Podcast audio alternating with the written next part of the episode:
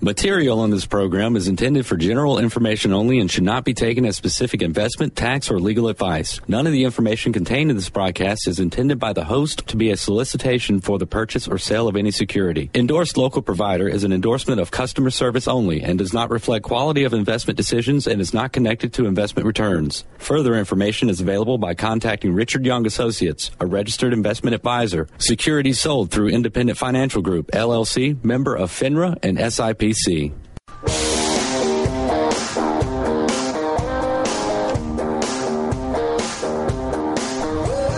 Welcome to Money MD, where the money doctors are in the house and giving out prescriptions for better financial health and making smart decisions with your money. We give common sense solutions to your complex problems. I'm Steve Marbert, a certified financial planner and an investment advisor with over 20 years' experience providing financial planning and investment advice. And I'm John Travis. I'm a Dave Ramsey local provider. I also have an MBA in finance and have been helping corporations and individuals with planning for over 20 years. We're excited to have you listen to us today on our weekly radio show. We are right here every Saturday like today from 9 to 10 a.m. Yeah, you can go to our website as well. We have some pretty cool stuff out there. The podcast, we're getting good feedback from our clients. A lot of clients say they can't necessarily connect with us on Saturday morning, so they go out to our website, and the podcasts are out there for the last several months. So, right, make it easy. Download the show right there. You can also listen to us, uh, obviously online. Um, you can link to us right there on our website, moneymd.net, where you can stream us.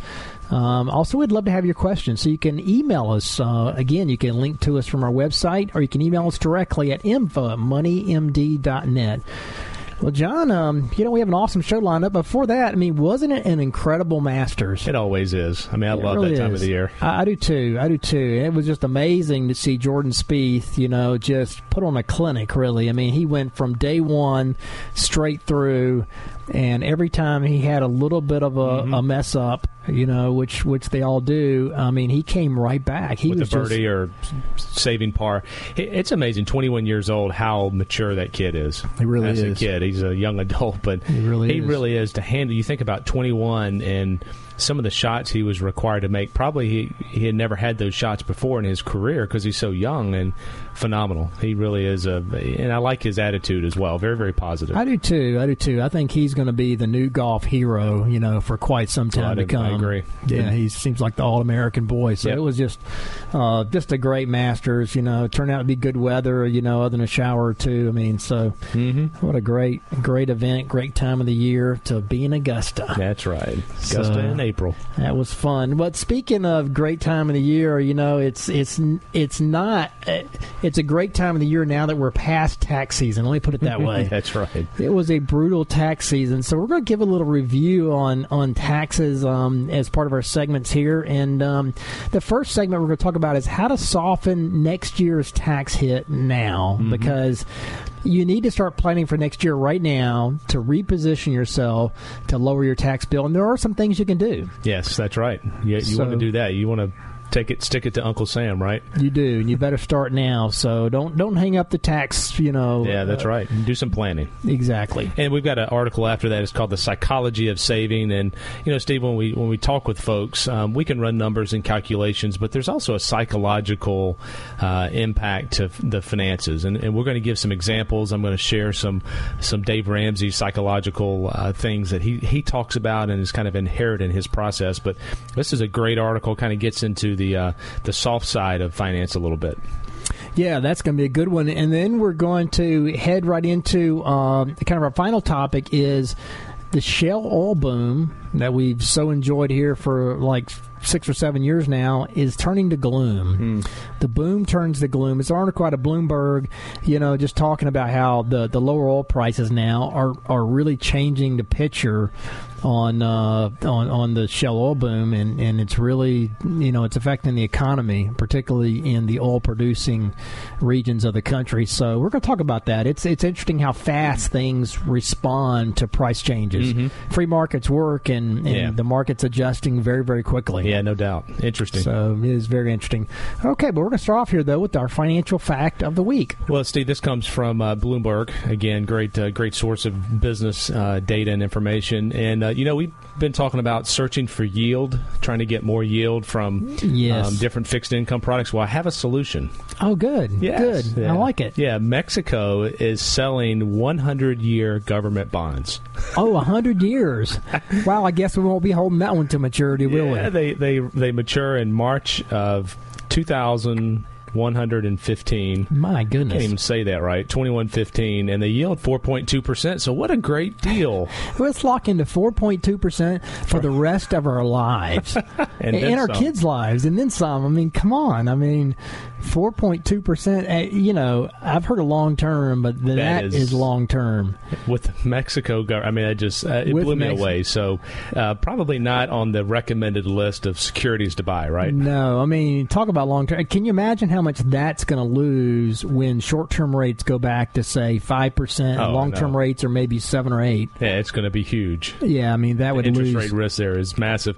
Sometimes you can hold the bond until maturity and get par back, but it's hundred years out. That's not going to happen. So yeah, you're going to have to sell it at some point, and if interest rates are higher, it's going to be down. yeah, that's, so that's funny. you know, in today's world, uh, we always recommend in today's world of very low rates, you want to be short and high quality.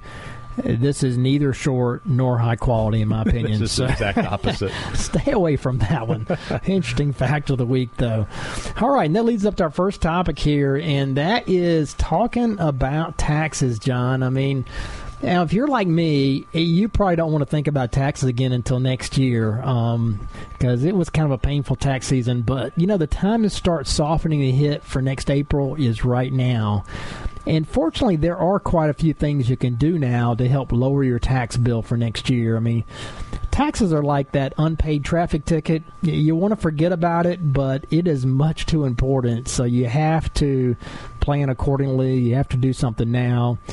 And yeah, it was a painful week. You know, I owed, owed taxes this year. Um, I went I went as far as to download both Tax Act and TurboTax To see. and, and see if I could save some money in the other program. And it did help a little bit, you know. But um, and speaking of which, since I did that, I wanted to give a quick review here of those two programs because I think it's interesting. You know, I mean, people don't really. You heard a lot of talk about TurboTax this year, Mhm, upping yeah. their fees, Yeah. and they they went up a, quite a bit, and then they kind of backed off of that and started giving you free upgrades and credits. Um, so since I just used both of them, you know, I, I wanted to give a quick review of those two, and so I used TurboTax and I used TaxAct. They actually didn't quite agree on my return, even though I verified I entered everything exactly the same. Interesting. But I- you know, I, I have a business, so my taxes are a little more complicated than most people, and and I had some obscure stuff off of some K ones that they treated a little bit differently. For most people, they wouldn't have those, and and they seem to agree otherwise. So I don't think people need to worry about that. Tax Act is much cheaper, and it handled everything that you needed in their mm-hmm. two dollar version. That's a pretty good deal. I thought it was a pretty good deal. I had to fork out fifty five dollars to get the TurboTax, and I had to get the free upgrade, which probably won't be there next year, mm-hmm. to get everything I needed. So that's more than double right there. And then I had to pay another forty dollars for an extra state in TurboTax. Compared to only nineteen dollars in, in tax act because I needed two states since I live in South Carolina and work in Georgia. Um, so and then TurboTax wants nineteen dollars to file a state return, whereas it's only like ten bucks in tax act. So the bottom line is, it would have cost me about $140 to prepare and to file in TurboTax, whereas it was only $60 in Tax Act, and that's for everything. So it's less than half. I think for most people, I would simply suggest for, for tax software, use Tax Act. It's just a lot cheaper and it does fine. Did you um, do your kids' returns? In there I as well? did. Is that all included in the in the process, or do you have to Yeah. pay extra? Well, it was. Um, um, I'm trying to think now. I think uh, it was included, but you still have to pay for the state to Right. file the state. Right, right. I think the uh, it was it was free for the federal. Okay. Yeah. So that's that's in Tax Act. Um, the big difference, you know, in the two, what the limitation Tax Act ha- has is it, it has limited 1099 import capabilities, and it only allows you to import the gains, capital gains and losses, but not the dividend information like TurboTax does. Um, but that's easy enough for most people to manually type in, unless you have a whole bunch of investment accounts. You know, if you only have one or two investment accounts that are taxable, you just type that stuff in. It's not very hard. So anyway, um, I actually noticed a mi- minor error in both programs. Quite frankly, dealing with the business income. So most people would never, Right. wouldn't even run into that. Um, so my bottom line there is Tax Act. I think is quite adequate. It's a much better value. That's what I would suggest most people use. So, so that's the software review. But back to the tax hit for next year. Fortunately, there are some things you can do to position yourself now to save taxes next April. Yeah, and one of them is pretty obvious, but um, put more in retirement plans. I mean, by far the biggest lever that you have to uh, pull in savings on taxes is to put more in retirement plans. Mean, you can put up to about fifty five hundred for twenty fifteen into a Roth or IRA, uh, or about sixty five hundred if you're over fifty. So you have a um, catch up provision.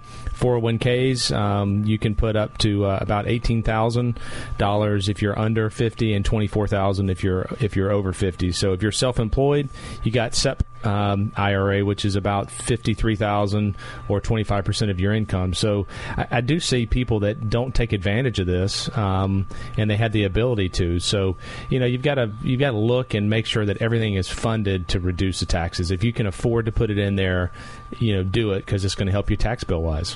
Yeah, there's no doubt that is by far your biggest tool for reducing your tax bill. There are not a lot of credits out there anymore, you know, other than education and things like that. But the biggest thing you can change in your situation is make sure you fully fund a retirement plan because it's tax deductible, um, you know, tax deferred, and uh, like you said, the SEP you can go all the way up to fifty three thousand dollars. That's a huge Yeah, it is. huge deduction. So when we come back from the break, we'll continue with these. But if you have questions, you can email us at info at moneymd.net or you can give us a call at Richard Young Associates at 706 739 0725. You're listening to Money MD. We'll be right back with these messages. Stay with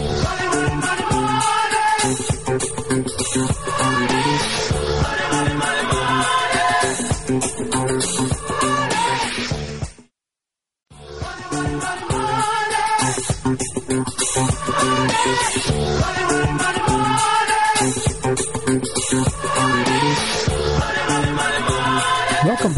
Money MD, where the money doctors are in the house. I'm Steve Marbert, a certified financial planner, and I'm here with John Travis, who is a Dave Ramsey local provider. And we are continuing our discussion here before the break um, about how to soften next year's tax hit now. Um, you know, John, if you have to start now if you're going to make any dent in your taxes come next April. hmm Yeah, the taxes are. It's frustrating. I think you know there's a there's a war on middle class um, from Boy, taxes. is- They there is. they um, taxes are going to increase in the future. So this is a very very important area. It is. I mean, it's creeping in, and, and you know you can see it. I mean, coming with eighteen trillion dollars in debt. I mean, the you know taxes are not going to go down. I just I just can't see how they could possibly, you know, have another tax cut. Well, and you and you see uh, politicians that are starting to um, float ideas out about um, taking away tax advantages. They did that with the um, 529 plans uh, Right, a couple months right. ago, and they got beat down on it. But the government's looking for ways to um, to get your get your money, basically. They are. They are. And I mean, they've already increased taxes a lot on the higher income folks that most people don't don't even know about, you know, but it has gone way up and the marginal rate now is about 44.5%. People don't realize that, but um but for the average middle class folks, you know, they're paying 15% or 25%, it's going to creep up in the future. So you, you got to adjust this, you know, every year you have to look at this and reposition yourself. And now is the time to start doing that. And so, you know, step one, as we mentioned here, was putting more money in retirement plans. Um, you, you got to up your retirement contribution. It, the limit goes up every year. So if you're not if you're not keep upping it to keep up with inflation and the adjusted limits, then you're missing out on some some nice deductions there. So, yeah, I mean, uh, you know, just in an IRA, you can put up to sixty five hundred if you're over 50 Mm-hmm. and uh, SEP IRA, um, wow, it goes all the way up to fifty three thousand dollars now. Four hundred So- one Ks twenty four if you're over fifty. So there's some good savings vehicles, no doubt. Exactly, exactly. Now the second one here is one of my favorite, John, just because it's it's one that a lot of people don't use and they don't even really understand, and and it's a top of the line deduction, and that is paying or putting money into uh, a flexible spending account or a health savings account. Yeah, these are huge. They, they really are. I mean, it, it's you know the numbers may not seem big, but they really add up quickly. You know, employers, most uh, many employers have flexible spending accounts. They usually allow employees to put about twenty five hundred dollars per employee or five thousand per family. Goes in tax free and gets used for any type of medical expenses, including eye and dental care. However, those are kind of a use it or lose it type Yeah. plan. And my favorite actually is the health savings account Mm-hmm. because that's not a use it and lose it option. Um, you can even put a little more in uh, as long as you have a qualified health savings qual- uh, account qualified medical plan. In other words, a high deductible medical plan that qualifies, then eh, which most employers have that option now. Yeah, I think Obamacare has a lot of them. They do. Affordable There's a lot of them out there. So you probably are using one of those plans. If you're not, you can probably change to one, you know, next time it re ups. Um, but those health savings accounts that go along with them allow you to put up to $6,650 per family, along with a $1,000 catch up if you're over 50. Um, so that'd be like seventy six fifty per family if you're over fifty, and that's on a top of the line adjustment to your income, um, so that it's all deductible. The and then the money comes out tax free um, if it's used for qualified medical expenses. So also there's no income limit. Yeah, so to put that in perspective, if you're putting seventy six hundred dollars in there and you're in a twenty five percent federal tax bracket, five percent state, that's thirty percent you're going to save on that seventy six hundred dollars. I mean, that's like twenty two hundred bucks that you're going to get back. Exactly. It's, It's a going to big save you right off taxes. And then the money's going to come out tax free. I mean, uh, that is crazy good because you get the deduction like it's an IRA, and then you get the tax free benefit of a Roth. It's like combining the 2 Mm-hmm. You know, I mean, there is no better tax benefit on the planet short of a credit. Um, I mean, furthermore, they allow you to accumulate your expenses forever to use against the, this plan to take it out later tax free as long as you had the plan open you can start accumulating your medical expenses from that point on. I mean kathy and i have one of these. We've been loading it up for years and investing it all in equities inside the plan um, so it's accumulated a nice little nest egg for, for future medical expenses. I kind of refer to it as my self-insured long-term care plan with tax-deductible premiums. Yeah, that's a pretty good deal. it really is. It really is the only account that out there that, that you get a tax break coming in and there's no taxes on the back end. So that's Yeah. that's It- a fantastic one. It is. Here's another good one. Um, invest for uh, long-term gains instead of just dividends or maybe short-term gains. And Steve, again, this this can't be uh, understated in today's world. Long-term gains are taxed at a zero percent federal rate if you're in the 15% marginal bracket. They will not Zero. tax it at all. Doesn't get much lower that. It, it doesn't. I mean, that's phenomenal, and that covers most married couples up to about ninety-five thousand of gross income. After that, long-term gains are taxed at fifteen percent for most people. Uh, so you need to maximize this tax break in your investments. Um, you know, with ordinary income rates, as you mentioned earlier, up to forty-four percent.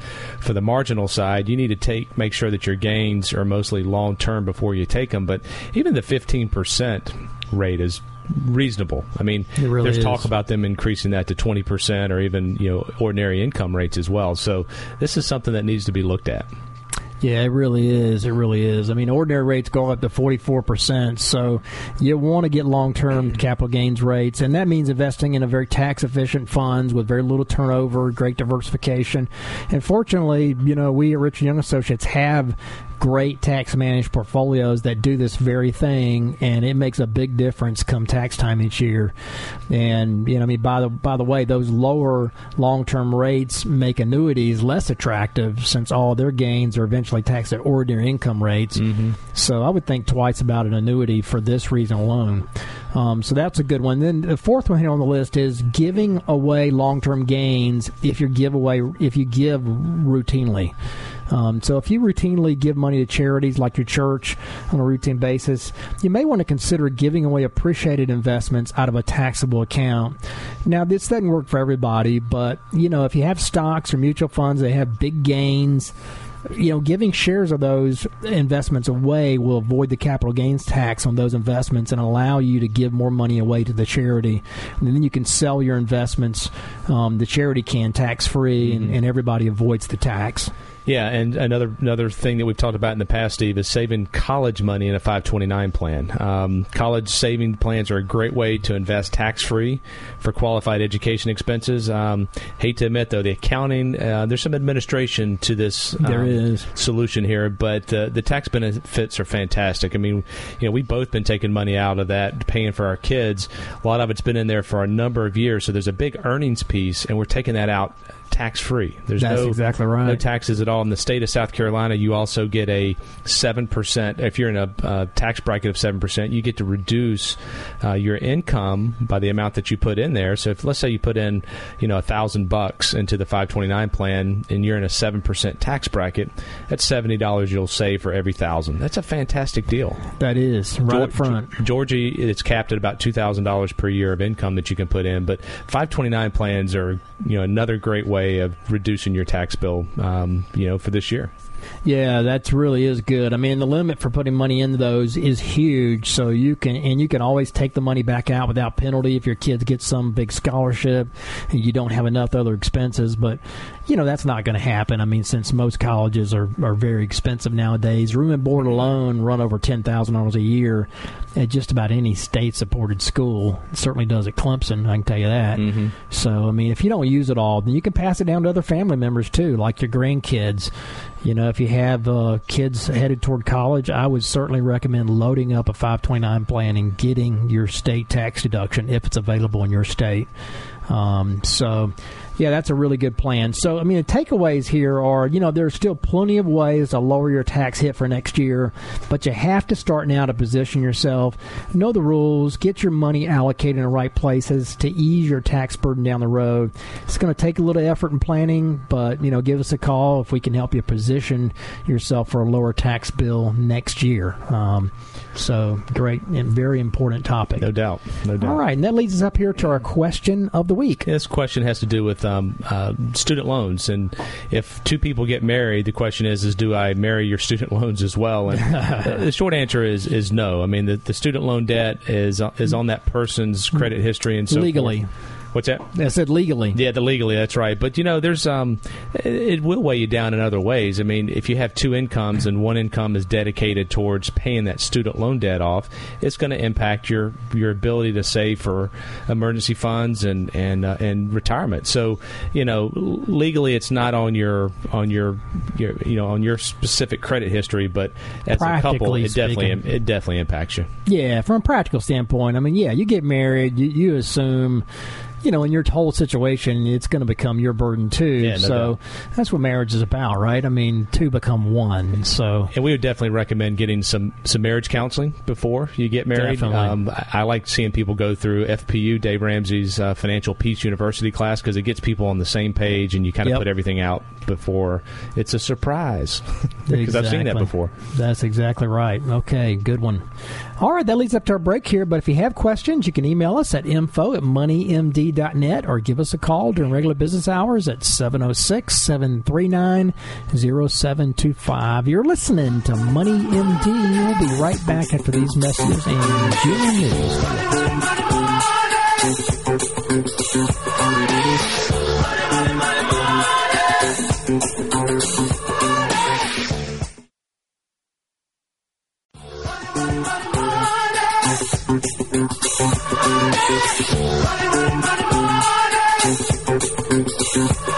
Welcome back to Money MD, where the money doctors are in the house. I'm Steve Marbert, a certified financial planner, and I'm here with John Travis, who is a Dave Ramsey local provider. And uh, we're going to lead off our uh, second segment here with a new topic, and that is the psychology of savings. Um, yeah, I mean, you know, there it, it's interesting here. I, I love articles and, and, and just learning about the psychology mm-hmm. behind things because you know, I mean, human behavior is is kind of predictable if you study it. It, it really And, is, uh, and we do segments on on this topic uh, occasionally. And this actually came from a, a source. Uh, it's called Marketing Pro that we um, that we use. But um, eh, you know, Dave Ramsey has um, uh, a lot of things that are psychological in nature. And let me give you an example. Um, he recommends that when you do paying off your debt, um, he recommends that you pay off the smallest balance first versus the highest interest rate. Yep. And there's some financial professionals out there that disagree with that. And so his reasoning is if you can pay off the small ones first and get some wins Yep. and celebrate, you can build momentum and you will get through the debt faster than if you started with the highest interest rate one. That's, that's Exactly. psychological. No, I agree. You know, you pick the low hanging fruit. Um, you know, it's the same principle. Yeah, you want to build some momentum, and uh, you start with the. You know, when you have your jobs on Saturday, you're doing. You start with the easiest thing, right? Yeah, you want to start right. building some momentum. You know, and it's the same thing with paying off debt. I I, I totally agree. It's not about math. And he, I've heard him talk to people before, and they're like, "Well, why wouldn't you pay off the highest interest rate?" And he said, "Well, it's not about math." And then he, in Dave's fashion, says, "If it was about math, you wouldn't be in debt."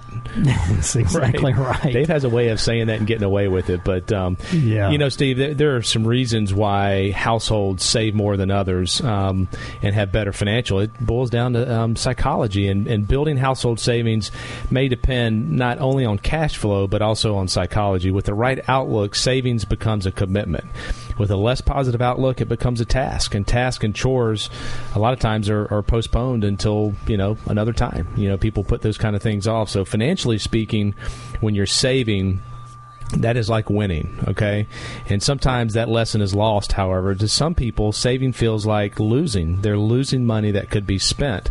Um, and so there's a person out there, Ellen uh, Rogin and, and Lisa Kueng. Um, they did a, a, a book called Smart Money Moves to Turn Your Vision into Reality. And excuse me, they cite a per- perceptual difference. If people are asked if they can save 20% of their income, the answer may be a resounding no, but if they're asked if they can live on 80% of their income, that may seem more reasonable. So it's how you kind of position uh, the phrase, and, and there probably is a gap between perception and behavior. Since 2001, Gallup has asked Americans a poll question thinking about money for a moment. Are you the type of person who enjoys spending money or enjoys saving money? That's an interesting question. That that is, you know, for John, it depend. It, for me, it depends on what I'm spending it on. you know, if I'm spending it on golf and vacations, yeah, I enjoy spending more than I do saving. But uh, but no, I mean, I, I, I think they make some good points here, you know, and I think you gotta you gotta put yourself in that mindset. You got to see it growing, right? I think you want to be you want to have a very visual, you know, image of of what you want to get to as well. So you have to kind of trick yourself into to really enjoying the savings part of the process if that's not your natural bent. But yeah, while more respondents have chosen saving money over spending, in every year the poll has been conducted, the difference in the responses never exceeded 5% in 2001 to 2006. But then in 2009, it hit 9%, and it has been 18% or greater ever since. I think it's the Dave Ramsey effect. It could be. I mean, it's amazing. It really is. That's a big. I mean, that's a big difference. Um, uh, you know, unfortunately, we're going to see later. It, it doesn't quite mean what Yeah, we it think it doesn't means. It doesn't translate exactly because I mean, sixty-two percent of respondents said they preferred to save instead of spend, with only thirty-four percent saying that they prefer spending now. That's very interesting. So, you know, so are we a nation of good savers? Well, not to the degree the polls might suggest. I mean, the most recent data available from the Commerce Department shows that the savings rate is at 5.5%. It's only a percentage higher than two years ago, you know, but it's subpar historically because back during the 70s, the savings rate was actually 11.8%. Hmm. And in 1990s, it averaged 6.7%. So it's still lower than it was back in the 90s, even though people say they enjoy saving more. Yeah, marketing companies are good at taking you and extracting it from your wallet. They are. What it I- boils down to. I think- Amazon is one of those, right? Exactly. I think people save it and then they turn around and spend it. You know, they they think they've saved it, but then they keep hitting up their emergency fund or wherever they put it. You know what a good um, exercise is, and um, is something that we recommend periodically is, is to do a net worth statement. Um, that's kind of a once a year exercise, and you look at your assets, you look at your liabilities, um, and then you come out with a net worth. And so, exactly. if you're paying down debt and you're saving some, it'll show you step by step over the course of time how you're progressing. And that's a very positive visual. It's not a daily thing. It's a, it's once once a year. So, net worth statement is something that you can do to um, to maybe help you save more. There's some other things as well. Automated retirement plan contributions that can certainly assist with um, the growth of savings. Um, that basically is a means of, of paying yourself first. We recommend that when someone comes in and they say, "Well, no, I'm going to write a check." Um, you know, and send it in on a monthly basis. Sometimes that doesn't happen. If you set it up electronically, it happens every single month. Oh yeah, it's got to be automatic. That's right. So you could also maybe do an envelope system. Um, Dave Dave talks about this a lot. Household basically divides its paychecks into different envelopes, and you assign certain money to envelopes. Uh, when the envelope is empty, um, you can't spend anymore. Uh, that's a very psychological impact. Um, you, so you never want to see that envelope empty, and um, you know uh, leaving a little aside each month that can be saved. Households that take this incremental approach, they start by saving one or two cents of every dollar they make, and they gradually increase that percentage um, as as their households permit. So this, you know, these are some simple concepts, but but they're effective. I mean, they they work, and frugality yeah. may help as well. A decision to live on seventy percent or maybe eighty percent of your household income frees up some dollars for for savings as well. Another route to, to building this nest egg is to invest, invest at least the accumulated consumer savings that you realize at the mall or the supermarket, um, or, you know, or the recycling center, uh, even pocket change over time. So taking that and putting it into savings. One of the things, um, Steve, that I'm a big believer in, I've, I've heard you talk about it before, and I've heard you know Dave talk about it, is just being intentional exactly. about savings, making sure that you write a check and you put it over to X, and you write a check and you put it to Y. If you're not intentional and talk about it, a lot of times these things won't happen. So you've got to think about it and talk about it. Yeah, that's a good point. It's not going to happen by accident. You know, you have to have to be intentional about it. Yeah. So you know, another way of looking at it though is how many households budget like businesses. You know, perhaps we should because as a business owner, you know, or a manager, an executive, you realize that savings uh, through this approach does work. I mean, take it line by line what they do, and they will, you know, a business they'll cut they'll cut across the board, mm-hmm. right? I mean, if you're spending, you know, so much for, you know, per week for uh, office supplies, office whatever. supplies, take whatever or food, you know, twenty to twenty two hundred dollars a week. You know, if you cut ten percent out of that, it's twenty dollars less each week at the supermarket. That would translate into a thousand forty dollars saved annually. Mm-hmm. So a little bit cut across the board, it does work, and it will it will add up to big savings over time. So that's one way of looking at it. Um, also, I mean, working with financial professionals may encourage you to have greater savings. There was a study done recently on workplace retirement participation and, you know, they had a couple of details that affirmed this. They said while employees who chose to go without input from a financial professional contributed an average of 7.8% of their incomes to retirement accounts, employees who sought input from a professional they actually averaged 9.5%. So that's an extra, heck, probably 20% that Yeah. went into their plan because they had some accountability. Yeah, and that makes a huge difference over over time. So the study also learned that 74% of the employees who had turned to financial professionals understood how much money their accounts needed to amass for retirement, compared to 54% of employees not seeking such help. That talking about a retirement plan there. Exactly. We uh, we beat on that one quite a bit. So saving money really should make anyone feel great. If it, it means effectively paying yourself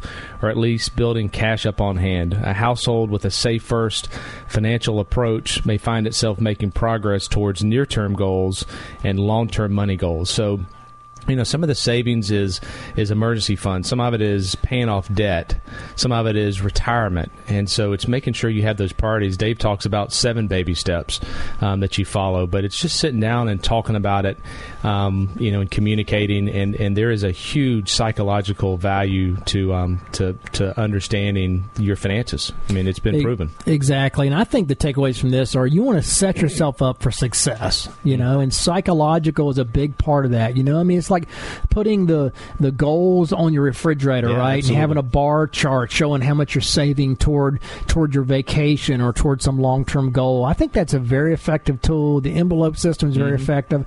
Having things automatic, having some accountability built in with a professional or somebody that you know that that you can meet with occasionally to give you some accountability. All those things will set you up for success. Yep, absolutely. And that's what you want to do, and that's the big psychological part of it. Okay, that leads up to our break here. But if you have questions, you can email us at info at moneymd.net or give us a call at Richard Young Associates at 706 739 0725. You're listening to Money MD. We'll be right back after these messages.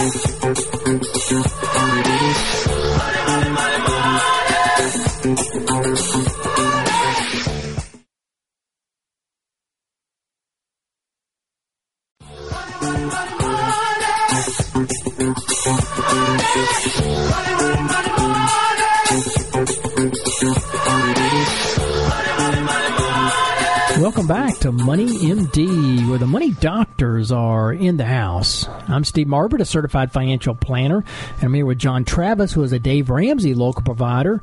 And we are going to lead off our last segment here with the prescription of the week. Well, see, when we do research, we don't always coordinate on our topics. So we've already talked a little bit about this, which It's is okay. Uh, it's an important one. But uh, prescription of the week is to consider a, a healthcare savings account for your high deductible medical plan. And uh, what we talked about earlier is for a family, you can put in about sixty six hundred and fifty dollars. Uh, if you're over fifty, you can put another thousand dollars in. So this is a a way to um, shield uh, income from taxes. So you get a tax break on the front end. You can actually put that money in there, and you can invest it in the mutual funds that, that you have in your plan, and and use it as a retirement account. Exactly. We've seen estimates on uh, retirement medical expenses being, you know, quarter of a million dollars in retirement. Everybody thinks we're going to spend it on just fun stuff, but the reality is, is a big portion or a portion of your retirement is going to be spent on medical, and this is a great account because when you pull it out on the back end, there are no taxes. Yeah, and what people don't realize, I think, is the power of this. You know, sixty six hundred fifty dollars a year is a lot of money, and if you put that in, and if you invest it, and we actually have ours with the Health Savings Administrators, I think is the name of it. Um, is the is where I have ours through, and you can you can get mutual funds inside of there. So I put all of mine in just a normal index fund for the stock market. Right. And it's amazing to see what that has done over 10 years because think about it. If you put $6,650 in for 10 years, you're putting in $66,500 That's in. your basis, right? That's your basis. And what if it doubles over 10 years, which it very well could do? right. Um, well, you would have $132,000, $133,000 in an account that you can use for medical expenses. So, I mean, at that point, forget long term care insurance. Yeah. You have a great tool for, to replace long term care insurance or, or any Mm-hmm. other, you know, so- uh, to augment your medical expenses down the road. Yeah, it truly is. A, it's a unique account. Not a lot of people understand it or know about it. So, uh, something you certainly want to look at. If you have questions on that, you can certainly reach out to us. Um, info at moneymd.net. You can send us an, an email. Exactly. Okay. Good. Good prescription of the week, and that leads up here to our last topic, and that is talking about the the U.S. shale oil boom that uh, we've experienced here over the past you know seven years. I'll say six seven years. Unfortunately, that has turned a little bit to gloom, John, um, here recently because, yeah, the shale oil boom that pushed the U.S. crude production to the highest levels in four decades is starting to grind to a halt um, due to the low prices now. I mean, output from the from the prolific tight rock formations in the Bakkens, like North Dakota, um, they'll decline by 57,000 barrels a day. The Energy Administration is predicting in May. And it's the first time the agency has forecast a drop in the output since it began issuing this back in 2013. So it's pretty remarkable how fast the market has adjusted to lower oil prices, and, and demand is real. Our production is really starting to drop off. Right, and there's there's numerous groups out there that have projected the uh, U.S. oil production growth will end. Um, maybe it's temporary, maybe not, but uh, they're looking at a new six-year low. Some shale producers, including Conoco and uh, EOG Resources, have predicted output would begin declining before the end of this year as uh, the industry aggressively cuts back, you know, their production. And the plunge in prices um, has already forced half of the country's drilling rigs offline, and it's wiped out thousands of jobs. Wow. Um, yeah, it's really interesting. a lot. You're, you're right. The economy does really shift quickly to to these. And when we say quickly, we're talking about months. We're not talking about days or, or weeks Yeah, it necessarily. hasn't, it hasn't been years. No, I mean, you know, it, it, it, the price started dropping last fall, and all of a sudden, half the, the, the, the production is offline, or half the rigs are offline. yeah. That's a lot. That is a lot, and thousands of jobs that have been lost. There's a gentleman out there. He's a head of oil and gas for Frost and Sullivan. Uh, his name is Carl Larry. He says we're going off a, a cliff. Um, he said the question is is how fast is the decline going to go? If it's fast, if it's steep, there could be a big jump in the market. You know, from a, a cost standpoint. So we've seen oil, you know, stabilize over the last couple of months, but it's still really low. It's in the 50s. Yeah, it's in the 50s. It's gone down a lot from where it was a year ago, no doubt. I mean, where it was over $100 a barrel, I believe. And uh, yeah, in February, the uh, EOG Resources, which is the largest U.S. shale producer, predicted U.S. production would fall by the end of the year. And they said that the crude market would rebound quickly and label the current downturn as a short cycle. Um, of course, they're a producer. I mean, that's what they have to say. You know, they, they, they said that its own production would bottom in the second and third quarter, resulting in the output roughly even with last year. However, Conoco CEO um, said U.S. production is falling in the second half of the year and is helping boost prices in the next three years to as high as eighty dollars. Um, so what they say is that you know there's a supply response happening here. You don't see it in the first half of the year because of the investments they made over the last two years. Um, he said the reductions in the capital that the industry has made are substantial, and that that's going to start to materialize back in the second half of this year. So basically, what they're saying is, you know, there is a lag, but they're starting to to to really put a lot less in, and they're expecting production to drop way off. Yeah, and you know, Steve, we we've had you know discussions in the past about making decisions based on headlines. We're quoting a lot of quote experts; they have no clue the true direction of That's what's going to happen. Um, I mean, we could go into a global recession and the the um, price stays down low for for years. So I see people trying to make decisions. You know, I have people asking about should we invest in oil? You know, at this point, and you know, we see these headlines. Um, no one knows. I mean, That's true. No one. There weren't a lot of people predicting the drop that we had. So just be careful uh, as you as you listen to headlines and so forth. And you know, when you look at the decline in domestic production um, that will come just from the U.S. refineries, um, more oil um, is going to be offline due to seasonal maintenance, and so you know there may be um, less oil available. I mean, we see the production going down. The withdrawal from the U.S. stockpiles ex- is expected to bring relief to to a market that's seen prices drop by more than fifty dollars a barrel since June.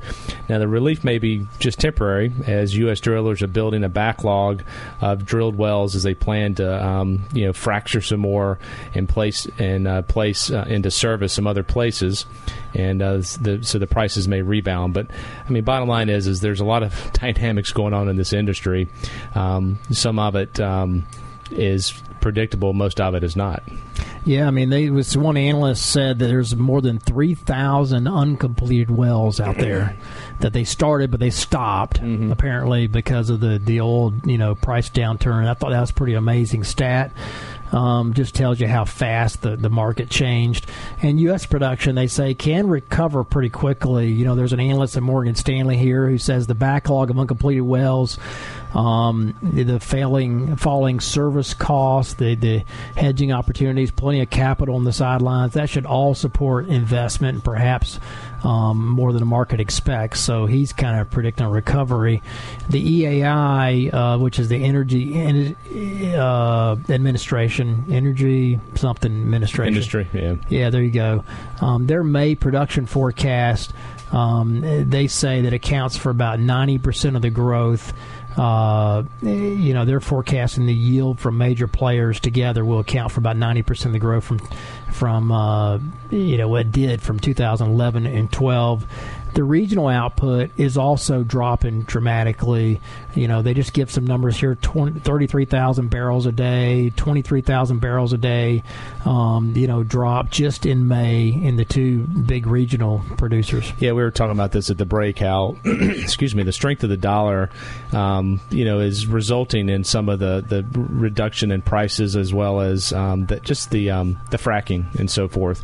But we're starting to see the shift in the global economy. Goods over the in the in the uh, world are cheaper now yep. because of the, the strong dollar and the, the cheap euro and, and, and yen and so forth. So these things take time to move, you know, but things are moving. Markets do adjust very quickly. Free markets work, capitalism works. And you know what I take away from this, John, I mean, is markets very quickly adjust and um, you know lower prices are going to mean um, you know more more consumption and less production, and eventually that's going to stabilize. Mm-hmm. The good news is OPEC's no longer in control of this process. Yeah, that's a nice right? that's a nice output. We're now the biggest producer, and we're producing like four million barrels a day, or we have that capability. Um, you know, more than we did just seven years ago, I believe. Mm-hmm. I was reading recently, and so you know, we're, we're, the market is now in control of this, and that's a good place to be. And it's also good for, for consumers. I mean, it's nice that it gas is still in the two dollar range. Um, you know, and that's a fantastic place for consumers. It really is. So you know, I'm not worried about this in the least. I know No. that it's gonna it's gonna it's gonna settle out, and Mhm. it's gonna be good for consumers, and I think it's gonna be good for the economy overall. Yeah, you know, so that's that's good news. Okay, well, this brings us to a close for this week's edition of Money MD with John and Steve. Tune in next Saturday from 9 to 10 a.m. to hear more prescription for your financial health. Do check us on our website, moneymd.net. Email us your questions. We'd love to hear from you. You can email us at info at moneymd.net. You can also give us a call at Richard Young Associates at 706 739 0725. Thanks for listening. Have a great weekend. Have a good one. Material on this program is intended for general information only and should not be taken as specific investment, tax, or legal advice. None of the information contained in this broadcast is intended by the host to be a solicitation for the purchase or sale of any security. Endorsed local provider is an endorsement of customer service only and does not reflect quality of investment decisions and is not connected to investment returns. Further information is available by contacting Richard Young Associates, a registered investment advisor. Securities sold through Independent Financial Group, LLC, member of FINRA and SIPC.